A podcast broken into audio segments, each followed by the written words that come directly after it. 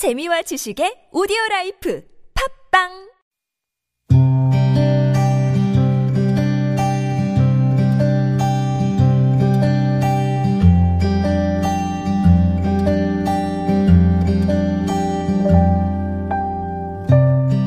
내 동생 희정아, 형이다.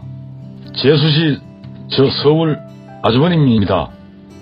우리 어머니가 돌아가신 지가 올해로 벌써 10년이 다 됐네요. 작년부터 집사람이 건강이 나빠져서 제사 문제라고 걱정이 참 많이 했잖아요. 흩어져서 살던 내 형제가 돌아가면서 조상님 제사를 모시자 하니 얼음이 참 많았고 또 절에다 모시자니 금전적으로 너무 부담이 컸지요.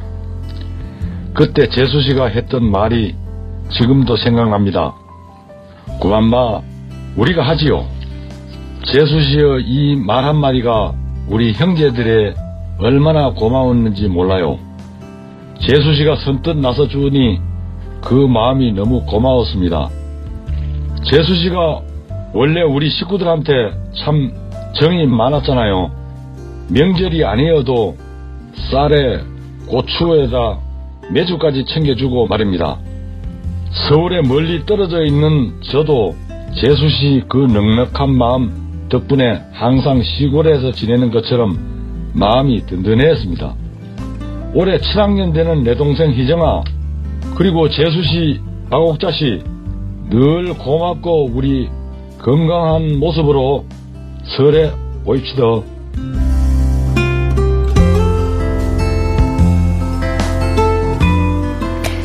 2019 설날에 띄우는 편지. 오늘 도착한 편지는 최희경 님이 동생 최희정 님과 또 재수 씨, 박옥자 님에게 보내는 편지였습니다. 올해로 최경 씨의 어머니가 돌아가신 지 10년이 됐대요.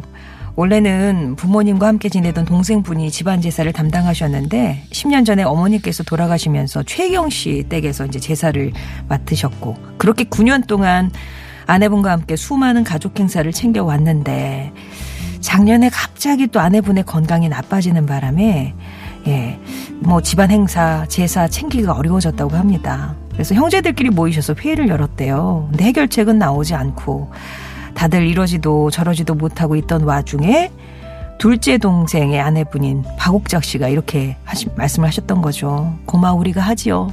예. 이 말 한마디에 얼마나 고마웠던지. 박옥자 씨가 원래 가족들한테 참 살뜰하시대요.